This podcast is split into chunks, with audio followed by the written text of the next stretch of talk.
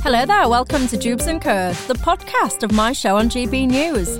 My name's Michelle Jubbury and you can catch me live every weekday evening from six till seven p m. But worry not, if you miss it, you can catch up here after every show. So let's do it. Welcome to Dewbs and Co.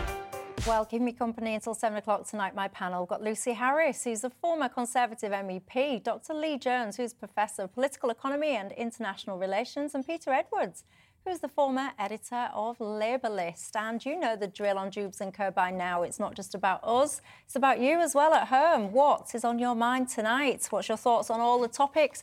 Uh, and anything else? What, what should we be talking about, do you think, that we're not? Get in touch with me on email, g b views at g b news dot u k.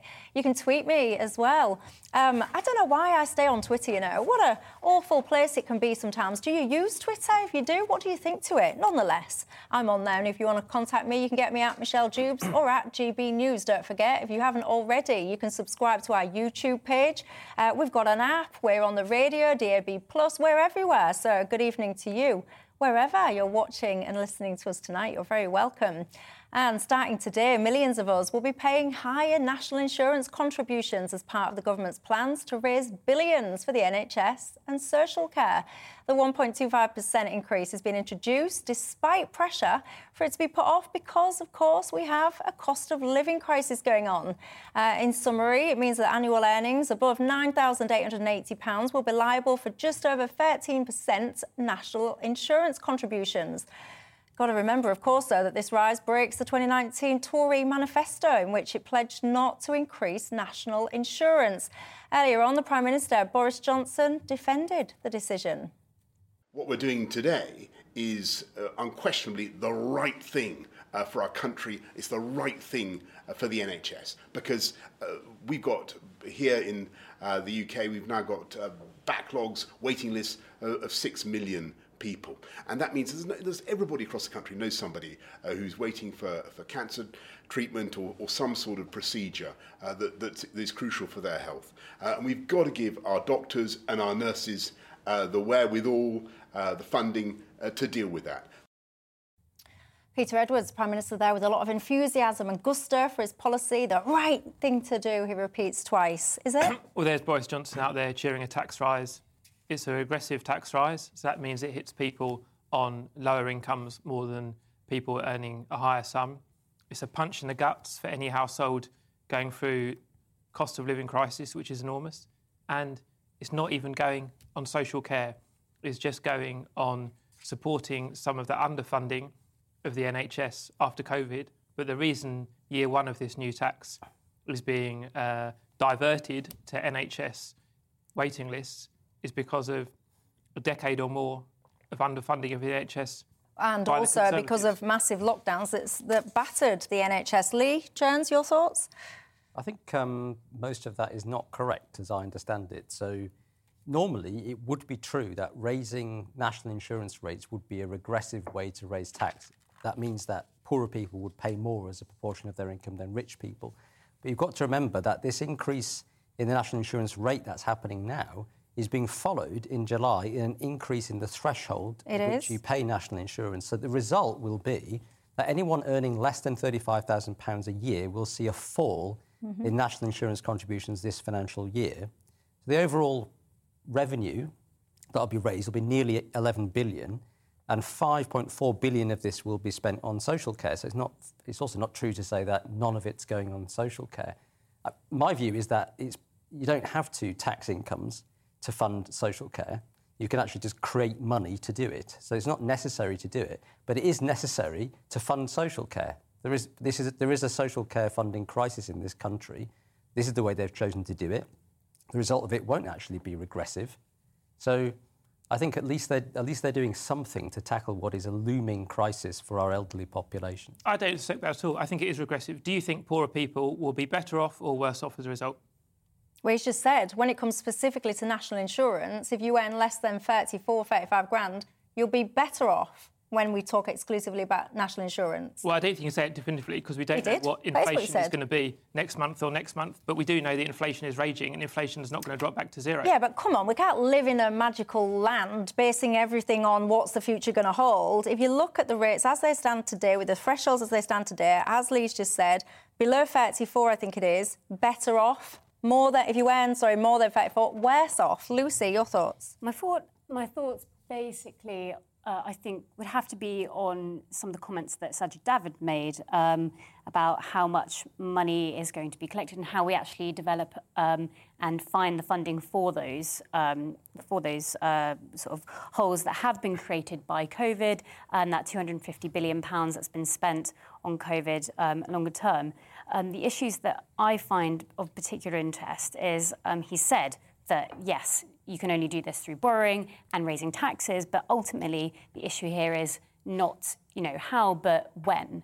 And that's my biggest um, biggest point here is that are we really in a position to be able to afford it right now? Can we push it back? Can we make sure that we reduce tax in the short term to stimulate growth, to be able to rise the G- GDP of ordinary people, to increase the income of ordinary people, and then perhaps introduce other um, taxation at a later date? Although, personally, I don't think any taxation uh, is the appropriate way to go forward, but instead to rejuvenate and to stimulate that economy to make sure that we can afford um, some of the holes that have been created by COVID. Yeah, I have to say, I, I do agree that we have to do something to fund social care, but I would also say that the timing of it is a bit lame. The Dilnot Report was commissioned, I think, in twenty ten by Cameron. Uh, even up until that point, the can had been kicked down the road a long time with social care. This has been an issue for years and years and years. So for me, personally, a couple more years probably wouldn't make that much of a difference. But nonetheless, um, you, you must agree that we need to raise more money, though, to fix the issue of how we pay for our care in older life. It's an existential question that I think you're right to say governments of all stripes have failed to fix. I absolutely believe, and so does the independent I F S, that, it, that today's tax rise is a regressive rise. But I think, to go to your point, there probably is a case for having something like a Royal Commission where you take it out of the hands of politicians. The worry about that is you'd have further delay, and it has been kicked around for ten to twenty years. So if you had a Royal Commission, which would probably be my preference... Um, what does that mean? Just explain what you mean by that and what well, it would look like. You, and... the, the government... Um, would appoint a, a group of experts, and that would be from all the relevant industries. So, of course, that's finance, civil servants, G Ps, social care, N H S, so on and so on. People that don't have uh, partisan political affiliations, get them to look at all the issues that we've only just, you know, touched upon, really. It would be an incredibly long process, almost like a government inquiry, but they'd be independent, they'd be skilled, and they wouldn't be tied... Um, to the electoral cycle. That sounds to me like another quango that's going to cost the taxpayer quite a lot more money. I would suggest that, you know, we have voted for a government which is Conservative. The Conservative government should be making the calls and it should be political. As Michelle said, this is a breaking a manifesto pledge, isn't it? It is, but I also do actually admire the, um, I was going to say a word that I don't know if I can use at tea time, the uh, courage, That's I should hard. say. Yeah, I was going to use a completely different word. It rolled off my tongue almost, but I stopped myself because I don't want to get in trouble at tea time. But, you know, the Tories have had the courage, shall we say, to actually grab a hold of this and do something. And it, it has been failed for years and years and years. I don't know why we need a Royal Commission of random experts to tell us what we already know. I could do it for them for free. It'll take me ten seconds. You haven't got enough money to fund social care. We're all living longer. You've got massive problems. I would tell them that for free in an instant. I don't know why we need long why studies. Why don't we have because you, nobody wants to take... I'll sort it out, Lucy, yeah. Nobody wants to take responsibility. That's yeah. the issue. All this call for technocrats, for non-elected people to take decisions, it's because we have elected politicians that don't want to take responsibility for decisions. In this country, we have an, we have an elected democracy, thank God. And people voted for Brexit, for example, because they want a government that actually listens to them and enacts their wishes.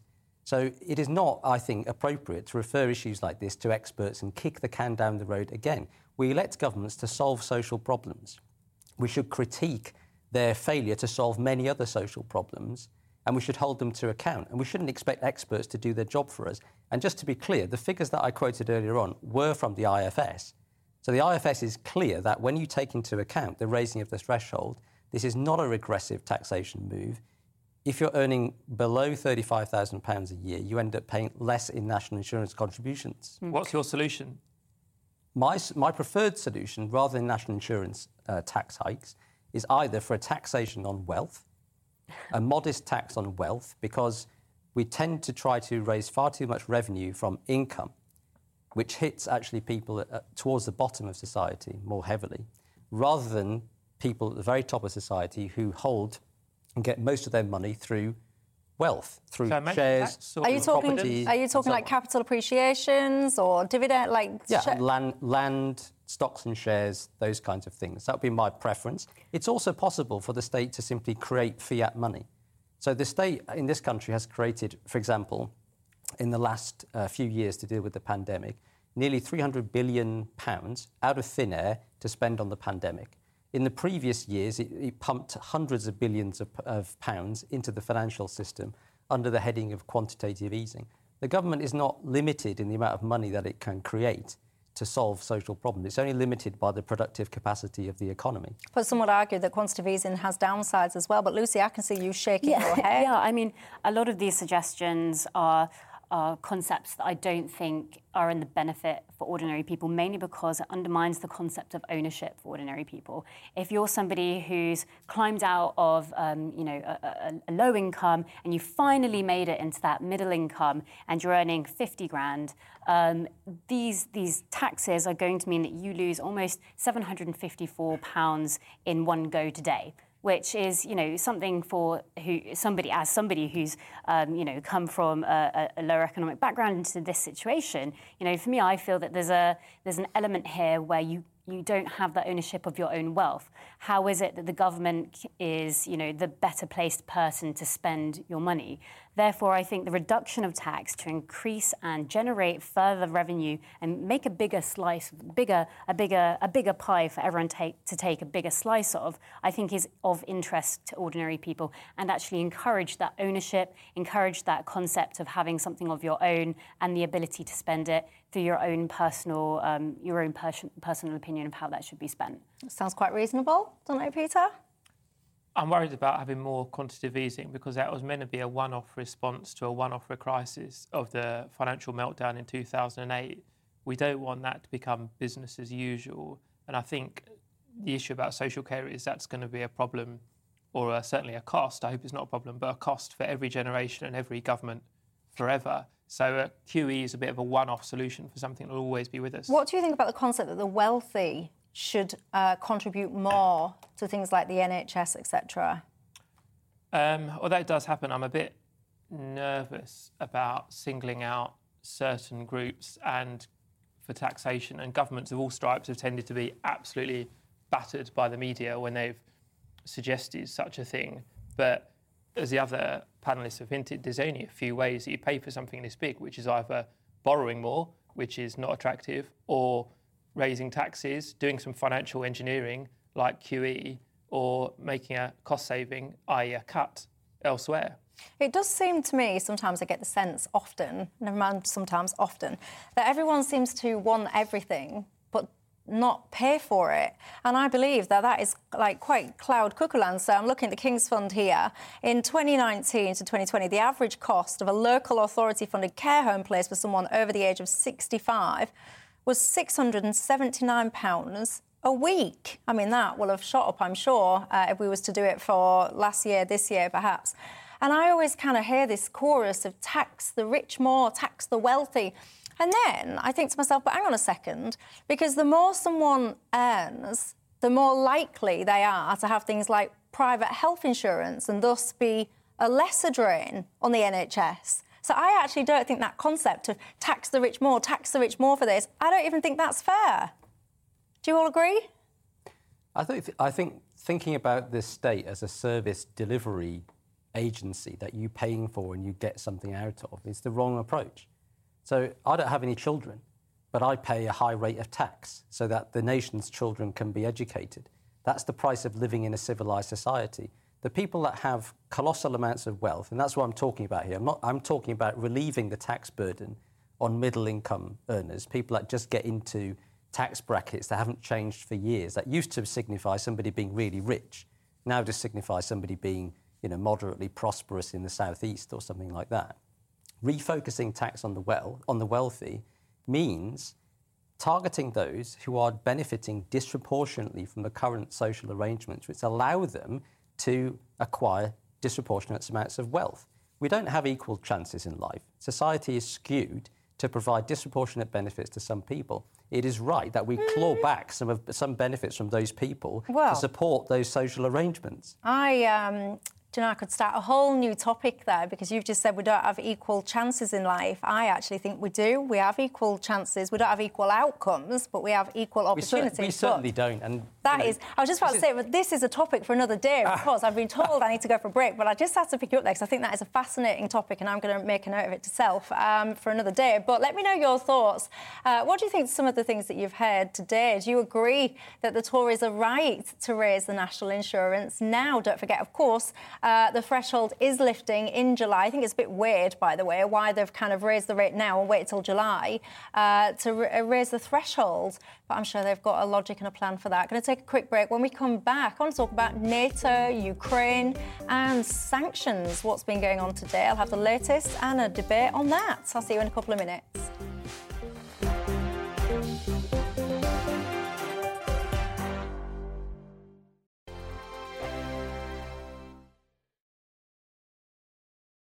Lots of your uh, comments coming in on that last topic. I'll be reading some of those out in just a second. But for now, uh, I want to just look at Ukraine. The country's Deputy Prime Minister has urged residents living in Kharkiv, uh, Luhansk and Donetsk to uh, evacuate as fears grow that Russia will intensify attacks there. It comes as America imposes sanctions on the Russian President Vladimir Putin's adult daughters. It's also targeted Russian banks following, following allegations of Russian war crimes in Ukraine. Meanwhile, there's an ongoing NATO meeting in Brussels where General Secretary Jens Stoltenberg warned the world that it must be prepared for a long conflict in Ukraine. We have seen no indication that uh, President Putin has uh, changed his ambition to control uh, the whole of Ukraine uh, and also to rewrite uh, the international order. So we need to be prepared for a long uh, haul. We need to support Ukraine, sustain our sanctions and strengthen our uh, defenses and uh, our deterrence uh, because this can last for a long time and we need to be prepared for that. Sanctions, sanctions, sanctions. Doctor Lee, do they make any difference? Well, they can inflict economic pain without extracting any political gain. And that is what is currently happening with the sanctions on Russia. So it's not that they're having no economic effect. They are. Uh, inflation is currently running at twenty-four percent because the Russian currency has collapsed and about seventy percent of um, Russian consumables are imported. Uh, there's been a run on the banks. The, pro- the projections are that Russian G D P will contract by about ten percent. And the longer term sanctions will also bite. Russia can't be completely cut off. Um, and cut off at the knees because its energy exports are needed in Europe. And mm-hmm. with energy prices spiking, that's actually leading to more, um, more income for Russia. But if we look at the political side of things, approval for Putin has increased by twelve percentage points. To eighty-three percent. This is a level of approval that Western leaders could only dream yeah, of. Yeah, but hang on a second, because I reference this frequently, and every time I reference this, they say people will get in touch and they'll do it in a second. They'll go, Michelle, what are you even talking about? You know, who is this? Uh, who is conducting this approval rating? Uh, is it actually believable? Yeah, is I it think, coerced? No, I don't think so. I think it, obviously during wartime, opinion poll opinion polling becomes uh, quite difficult to conduct, and there will be an impact of the conflict. But the, the figure I've just quoted is from the Levada, Levada Institute in uh, in Russia, which is a highly respected polling agency and is often referenced in academic research. So that's the that's the approval rating, eighty-three percent. Opinion polling also shows a majority of Russians blame NATO for the conflict. So it's not likely that in the short term, at least, people are coming out on the streets against Putin and against the war in large numbers. And there's very little sign of any elite fracturing within the regime. You know, it's not as if, you know, ministers are resigning or uh, particular parts of the party, his, the ruling party, United Russia, are splitting off or anything like that. So at the moment, um, sanctions are hurting. They're definitely hurting ordinary Russians. Um, but at the moment, for the time being, it's channeling, in, it's being channeled into spine stiffening and a kind of what we call in, in the academic in academic circles, a rally round the flag effect. Rally round the flag effect. Peter Edwards? Well, I think we're well off the stage at which there's any kind of unrest in Russia, and I think there, there are different reasons for that, as Lee indicated. Some are um, a bit of a, a bubble effect, a, a, a rallying around the Russian identity. Uh, I think another one is really um, huge manipulation of the media and the actual information that ordinary Russian folk... Remember, our quarrel is not with ordinary Russian folk, it's with the government, but the ordinary Russian folk don't get information. I was very intrigued to see Boris Johnson again um, trying to speak in Russian directly to the people of Russia. And similarly, why are Russian government ministers not resigning? I think, sadly, it's the same reason why they're not resigning in North Korea, and that's fear. But I do think it's interesting, though, when people, and they do often, they'll call out, the manipul- like, to quote your word there, the manipulation of media in Russia. But actually, you know, what you see in Ukraine, for example, is Zelensky basically outlawed eleven opposition parties, got rid of private media organisations, brought together the existing media channels under one umbrella, United News or whatever it's called, and he himself said that in times of conflict, uh, martial law, et cetera, controlling information is key. He sees that as a key strategy. So, yes, Russia are doing that, but also, so are Ukraine. We've got to be clear, and I'm not sure it's eleven. I read, you might have more up-to-date information, I read Zelensky... I'm ban- always right, Peter. That ...banning two ultra-right parties in Ukraine. But the point about Russia is, I'm afraid, that the media has been manipulated for years. This hasn't happened in the last four or five weeks. Mm. Lucy? Um, yeah, I mean, I would tend to agree that there is an incredible amount of propaganda within Russia. Um, Putin's regime, I mean... Uh, I think it was on the front page of The Times, not too sure, got to check that today, of a man who was protesting against Putin's regime and who was shot dead and left in the street. Um, as an example, um, would you stand up to that if you were um, being interviewed by a polling company uh, suggesting uh, potentially the one that you are quoting figures from? Would you also be uh, somebody who wants to put their name down and say that they are, are against Putin's regime when we are in such um, uh, serious situations of war? Uh, probably not. So um, I think we should take anything that comes out of Russia with a massive pinch of salt. Um, but, you know, why aren't sanctions working? Well, actually... Do you, do you just apply that to one side? Because propaganda is a key tool of a war.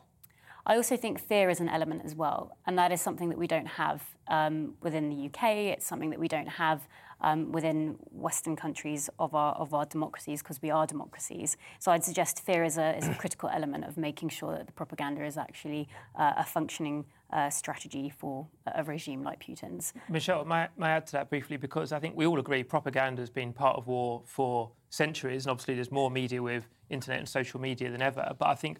Uh, war also forces choice on all of us. And, for example, we either accept that innocent people have been gunned down in Ukraine... Oh, absolutely. No yeah. one would deny that. Yeah, exactly. And I'm not suggesting you are. Or, or or we don't accept that. And I think all of us, and I think all people in Britain would accept innocent people are being killed, and I would describe that as murder in Ukraine.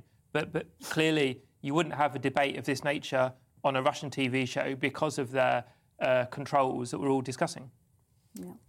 Um, Lee, sorry. I mean, that's obviously true. Um, I don't think there's any... I mean, no, there's no real dispute about the nature of the, the Putin administration. There's also, I think, very little dispute that it is it does attain widespread public support, and that's because of what happened to Russia in the nineteen nineties when the economy collapsed under shock therapy and oligarchs were just plundering plundering the state and, and running rampant. And Putin has brought back a sense of order, some economic growth, increase in income, a sense of national pride. That's why he is broadly supported in Russia. It's not a myth.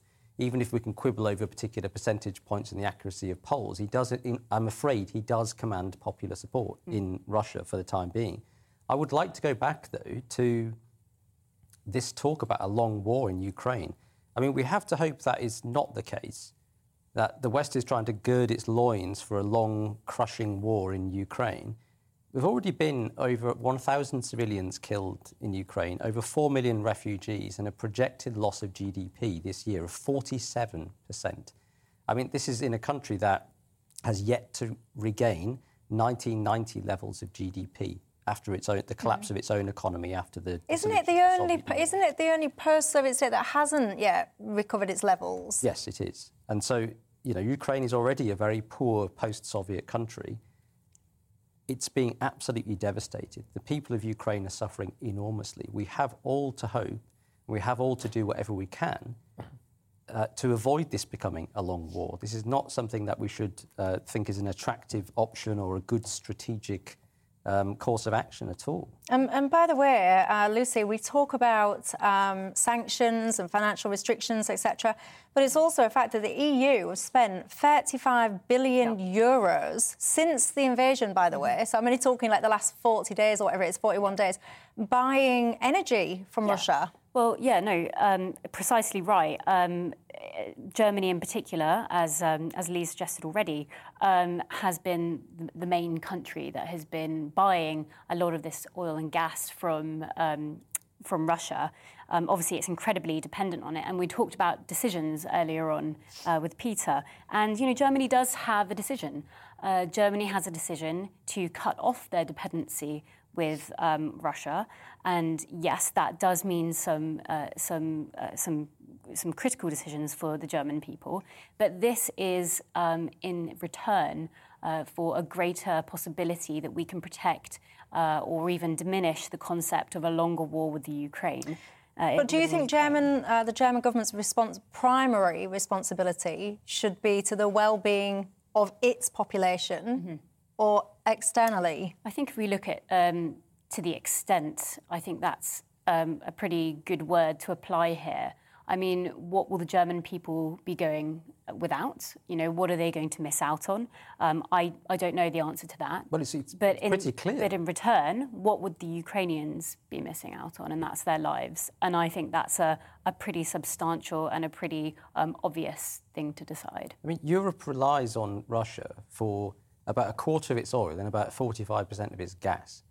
So the E U is slapping sanctions on Russian coal exports, which is not insignificant because about half of um, uh, about half of the uh, E U coal imports come from Russia, and still coal comprises about fifteen percent of, of um, energy supply in, in the E U. So that's not insignificant. But the dependence of the of the European economies on Russian gas and oil is enormous. Yeah. And you cannot simply switch that off overnight without pushing Western Europe into an economic depression, not just a recession, but a depression. It would plunge um, European economies into complete chaos. It would le- lead to us being unable to heat our homes. In winter, people wouldn't be able to heat their homes. You would be talking about people freezing to death. I mean, this is not something you can just flick a switch. There are real consequences to this. And I think Michelle's right. The primary responsibility of the German government is to the German electorate. Yes, it's got to try and pursue the interests of those people in terms of the creation and pursuit of its foreign policy, but it's got also to look after the welfare of its own its own people. So pursuing a long-term disengagement from Russia and a shift away from dependence on Russian oil and gas is probably wise for all kinds of reasons, but it can't just flick its, you know, snap its fingers and yeah. do it overnight. So um, what's coming out tomorrow will be the government's uh, energy security strategy. A long-awaited energy strategy, well, yeah. You know, it's been hurried along, obviously, because of um, of the war. Um, but this will also signify um, to Russia that we are preparing um, an alternative to um, a reliance on their energy sources. Um, it will also start the conversation with the European Union. How are we going to live without Russian oil and gas, which is something that they might not want uh, us to do. And I remember, uh, I think back in the nineteen seventies, when there was the oil crisis in the Middle East, as soon as the oil uh, pipes were shut off towards the West, um, instantly we started di- to diversify our, our reliance on different sources of energy. So um, this won't be a positive thing Uh, for Russia. It will it will sort of build on top of them to, to show that we're actually creating something that will um, that will manage the effect on, on Russian gas and dependability on that. Um, but also, you know, look at other stuff that we're doing um, more broadly in, in the global stance of things. We're starting to form an alliance with Australia, with um, with the U S missiles, to create yeah. uh, miss- hypersonic missiles, which is, you know, an unprecedented uh, move uh, for a collaboration in that AUKUS mindset.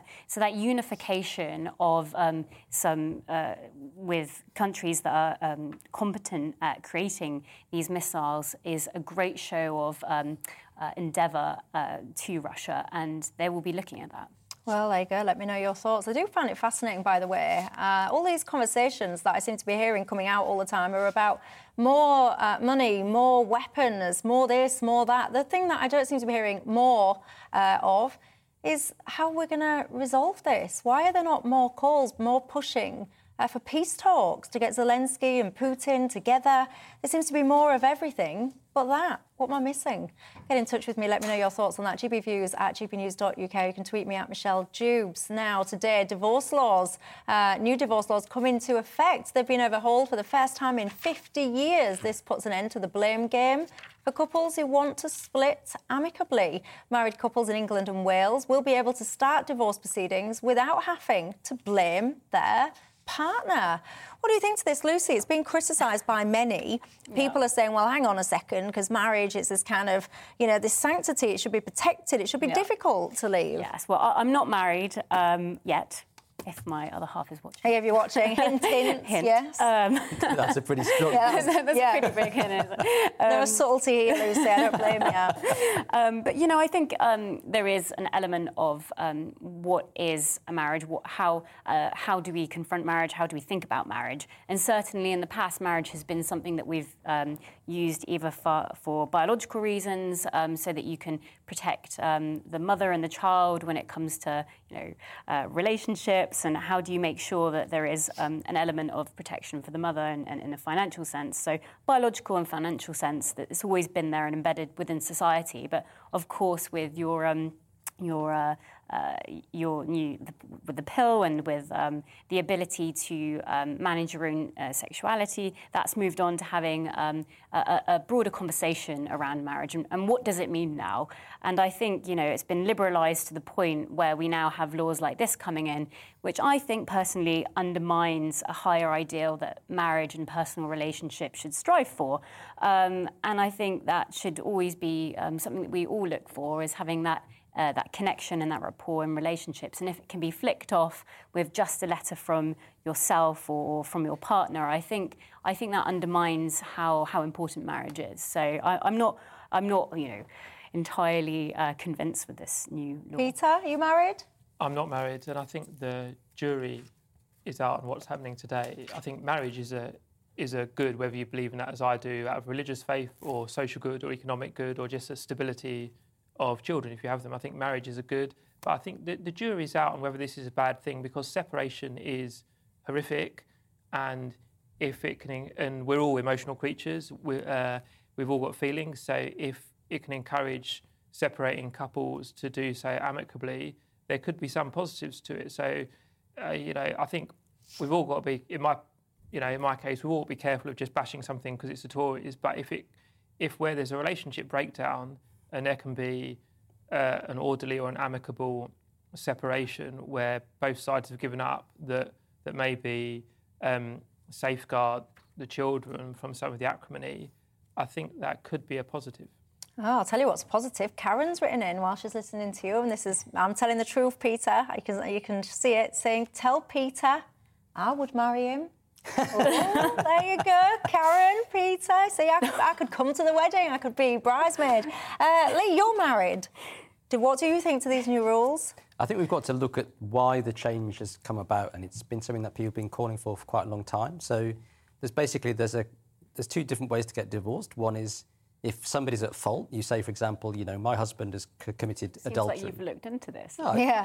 I, I try to do some research before coming on the show. Well so done, we like that. That's if there good. Is no fault divorce, so nobody has committed, you know, adultery or unreasonable behaviour, you've got to spend two years apart, even if both parties agree to a divorce, and five years apart if one partner objects to the divorce.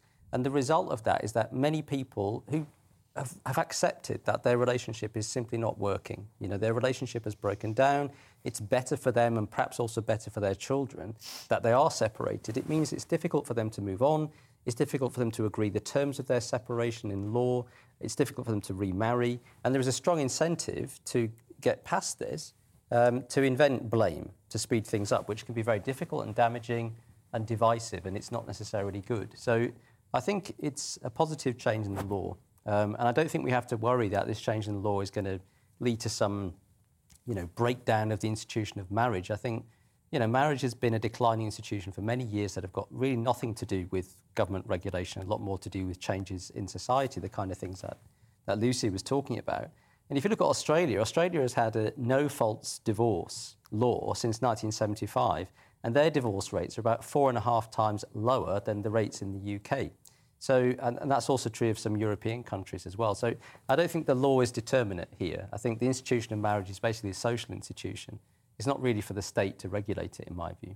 Mm. Matthew has written in saying, uh, straight to the point, Matthew is, Jubes, I think the new divorce laws are excellent. he, who wants to carry a ball and chain if it's turned toxic? You, you, you, do wow. car- you do carry on, you, you carry on, uh, but I won't read your second sentence out, but I get your point, Matthew. Uh, I've never been married nor divorced, but to me it seems the problems are not about the actual concepts of the divorce, but the money side of it.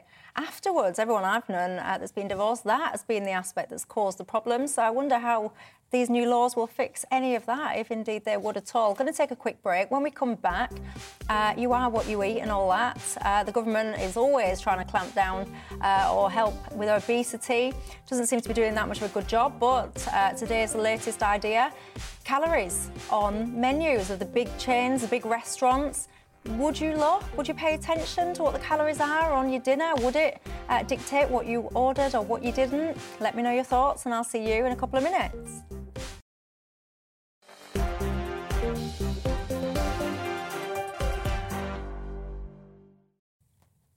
Hello there, welcome back to Dewbs and Co. with me, Michelle Jubbury. A reminder as to who my panel is tonight. Lucy Harris, who's a former Conservative M E P, Doctor Lee Jones, who's a Professor of Political Economy and International Relations, and Peter Edwards, who's the former editor of LabourList. Now, if you're going out uh, tonight to a restaurant, what drives your choice? What makes you pick what you're going to have? Do you just sit there and go, I fancy this, I fancy that? What about if there were calories listed next to your food? Because from today, restaurants, cafes and takeaways with more than two hundred fifty staff must print how many calories are on their meals. This will be on their menus, their websites, on their delivery platforms, et cetera, et cetera. This is all part of the government's plans to tackle obesity and, crucially, the increase in type two diabetes. Uh, apparently, this is what it's going to take to make us Uh, create healthier choices for ourselves. As we've just been discussing in the break, McDonald's have been doing this for quite some time, haven't they? I think places like Starbucks as well, you know, now that I now that I think about it, I'm sure they have them on their menu. Uh, Peter, would this make a difference to your ordering choices? Uh, no, not to mine. I don't think it makes much of a difference to anyone. If you think about eating out, although it's probably got cheaper, Lee might know more than me, uh, it's got cheaper um, in real terms over the years, it is ultimately a rarity or a treat. Most of the meals we consume are either in our home or in our workplace with food we've um, often prepared ourselves. So if there's an obesity crisis or if there's any person that's obese, it's because of food they've uh, cooked at home or just ordinary food purchased in a supermarket. And all of this has nutritional information on the back already. I think we'd all agree o- obesity is very, it can be very sad, it can be dangerous, it can be life-limiting, and it can be very costly for the N H S and therefore taxpayers. And I think probably a lot of uh, dealing with that comes down to things like public awareness, good government communication, good I communication from your in, G P yeah. and schools as well. Hey? Well, if the government good. wants good, to tackle yeah. type two diabetes, then meddling with the menus at restaurants seems like a rather strange way to go about it, because if you're poor, you're more oh, than sure. um, you're you about two and a half times more there. likely to have sure. type two diabetes had, uh, than if you're wealthy. And, of course, poor people very rarely eat out in restaurants, so this is not a very well-targeted measure to tackle type two diabetes. I mean, the provision of more information is OK. You know, who's, who can argue against more information? You can yeah, make sure. a more informed One, choice. Two, but I don't think three, it's going to make a great deal of difference. Four, the, the relationship five, is very tight six, between poverty seven, on the one hand eight, and obesity on the nine, other. And so if you want to tackle ten. obesity and all the health problems that come with that, you have to tackle poverty. Mm. Lucy? Yeah, no, I, I would yeah, agree um, that I think I it's just, an overreach ago, from the government. Um, I think it's an overreach um, I, I from probably civil like servants who don't really have much to do. Um, you know, yeah. a lot of the times, Some you know, it's people who have a bit more money, who have a bit more finance, who can eat out, and it's often, you know, the middle classes who, who have that opportunity to do so.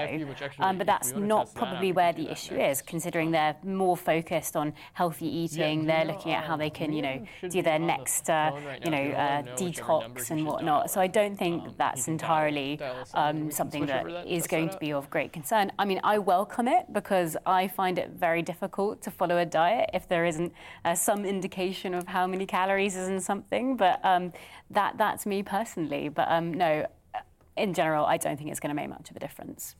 But what do, what do we think to this notion that kind of, because um, I hear this often, where, and you just made it as well, um, Lee, you're saying yourself then about when people are poorer, it's those people that are eating the worst type of food. Mm. But I don't get this, because we grew up with no money and we had things cooked from scratch. And actually, I think about things like, I don't know, your Aldi, I mean, other supermarkets are available, obviously, but I think about like your Aldi special buys and your Super Sixes and all of your kind of, your good fruit and veg and all those kind of things. So I don't really get this concept that, um, that you know, if you're poor, you can only eat bad food. Am I missing something? Peter? I don't think at all that it's if you're poor you can only eat bad food, but I think we will accept, for example, uh, some food that's bad for you is cheap, and also think about maybe households that are poor. So those people might be having more stressful jobs, more physically demanding jobs. They might be single-parent households. They might have long commutes. Uh, there might be multiple children coming in from different schools in different places. So I think there might be other strains on the family above and beyond what's in the wallet. Mm. Is that fair?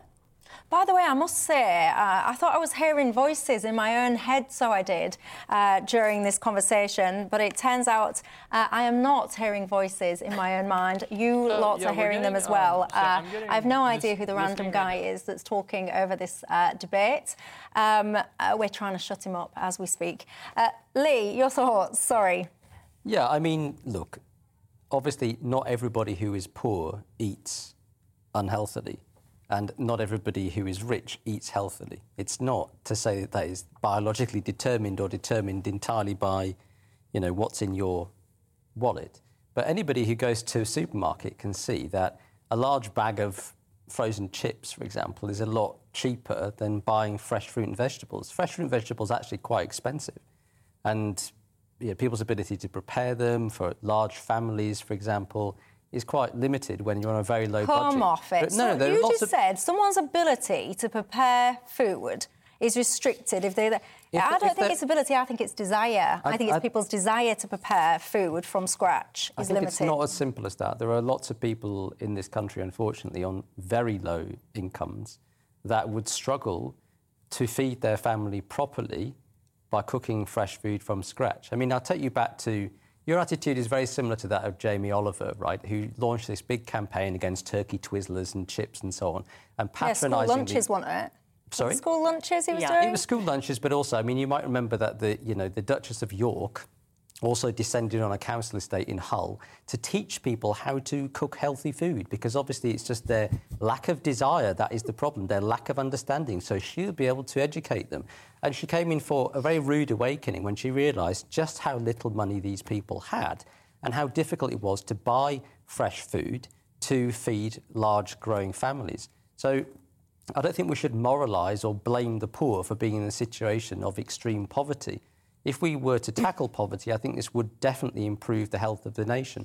Many I'm countries not... that are much more equal than ours don't have the kinds of public health burdens that we have in this country. I'm not moralising. I'm coming at this from a, a real-life experience that I ha- I'm one of six children, and my mum might be watching this, and if she is, she'll be mortified. But I remember we used to eat, for example, what we called chicken pie.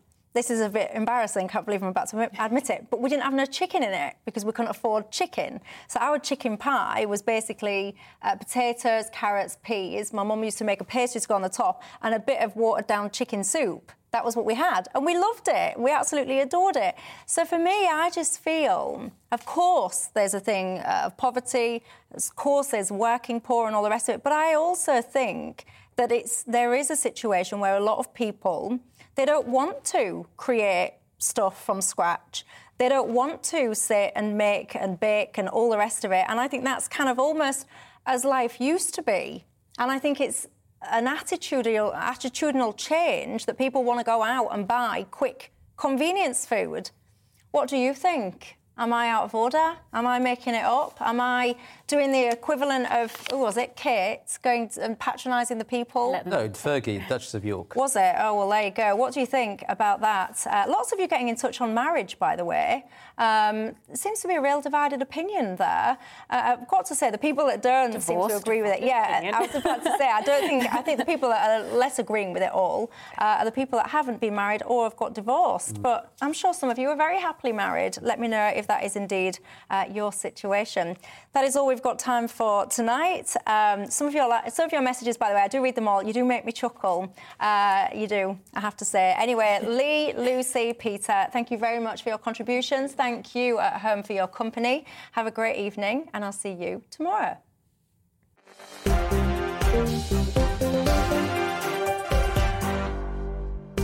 Thanks for listening to Dewbs and Co., the podcast. Don't forget to subscribe so you will never miss an episode. And if you've enjoyed it, leave us a nice comment. I'll see you next time.